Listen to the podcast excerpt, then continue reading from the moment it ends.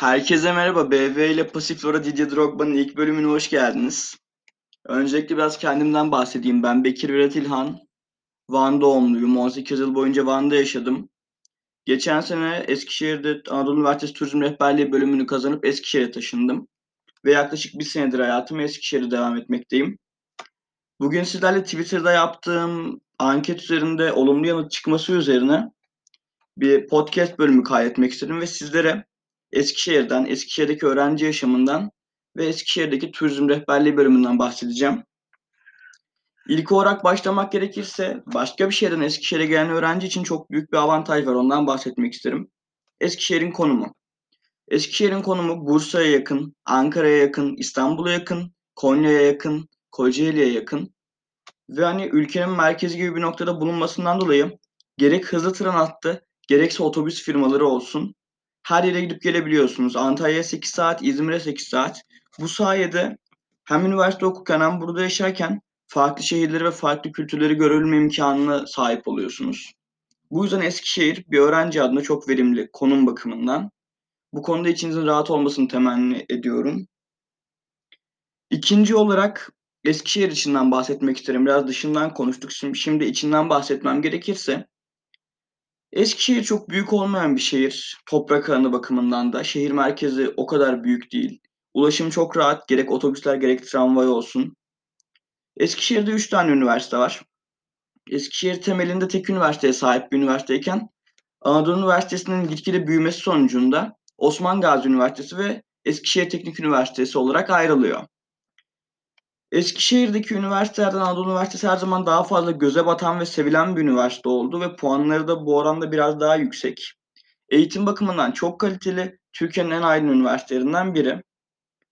Eskişehir Teknik Üniversitesi'nde biraz daha yakın arkadaşlarım olduğu için yorum yapabileceğim. 2 Eylül kampüsünde bulunmakta.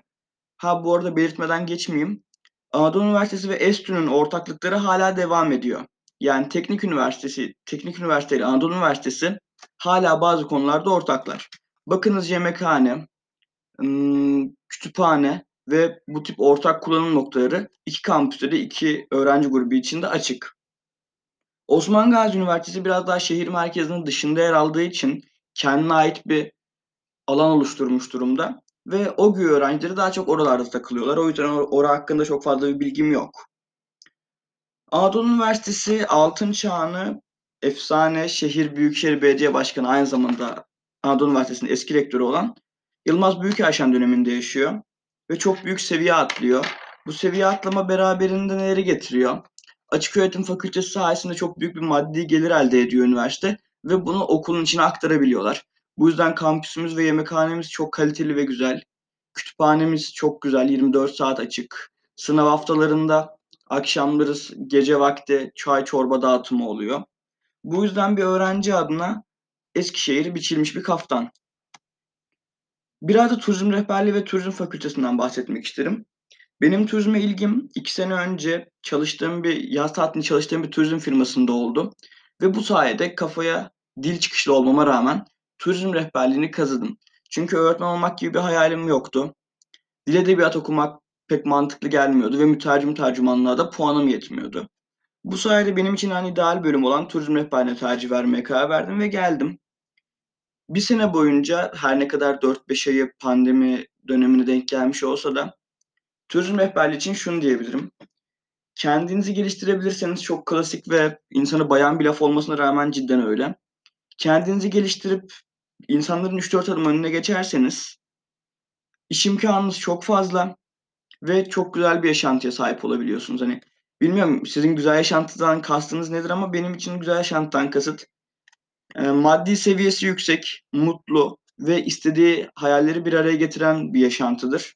Tabii bazı insanlar için evlilik daha ön planda ve turizm rehberliğinde evlilik biraz problem. Bunu belirtmek zorundayım.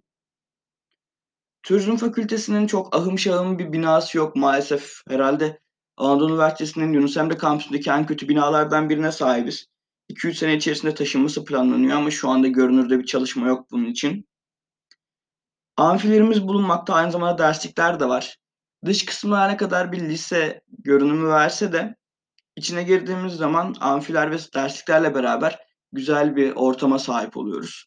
Aynı zamanda fakültemizde gastronomi ve ımm, gastronomi ve mutfak sanatları ve turizm otelcilik bölümü de var. Onlarla bazı dersleri ortak alıyoruz, özellikle yabancı dil derslerini. Tabii onlar hakkında çok fazla bilgiye sahip değilim. Biraz daha turizm rehberliğinden bahsetmek isterim. Turizm rehberliği genel anlamda çok zor zor derslere sahip olan bir bölüm olmamasına rağmen 2. yabancı dil zorunlu olduğu için birkaç derste problem yaşayabiliyorsunuz. Mesela Rusça, Almanca, Fransızca gibi dersler sizin için problem yaratabiliyor. Aynı zamanda isterseniz üniversitenin farklı üniversitedeki yabancı diller yüksekokulundan farklı yabancı dilleri de alıp o derslere de girebiliyorsunuz. Bu konuda çok geniş bir ağı var üniversitemizin ve çok fazla dil seçeneği bulunuyor. Kendinizi geliştirmek için iyi bir etken bence. Turizm konusunda eğer atılgan ve kendinizi göster atılgan olup kendinizi gösterebilirseniz çok güzel ünivers ç çok güzel firmalarda çalışıp hayatınızı daha güzel şekilde idame ettirebiliyorsunuz. Aynı zamanda okurken apprenti olarak turlara çıkıp, kendi paranızı kendiniz kazanıp dışa bağımlılığınızı bir nebze azaltabiliyorsunuz. Benim bahsedeceklerim bu kadar. Beni dinlediğiniz için çok teşekkür ediyorum. Kendinize iyi bakın. İyi günler.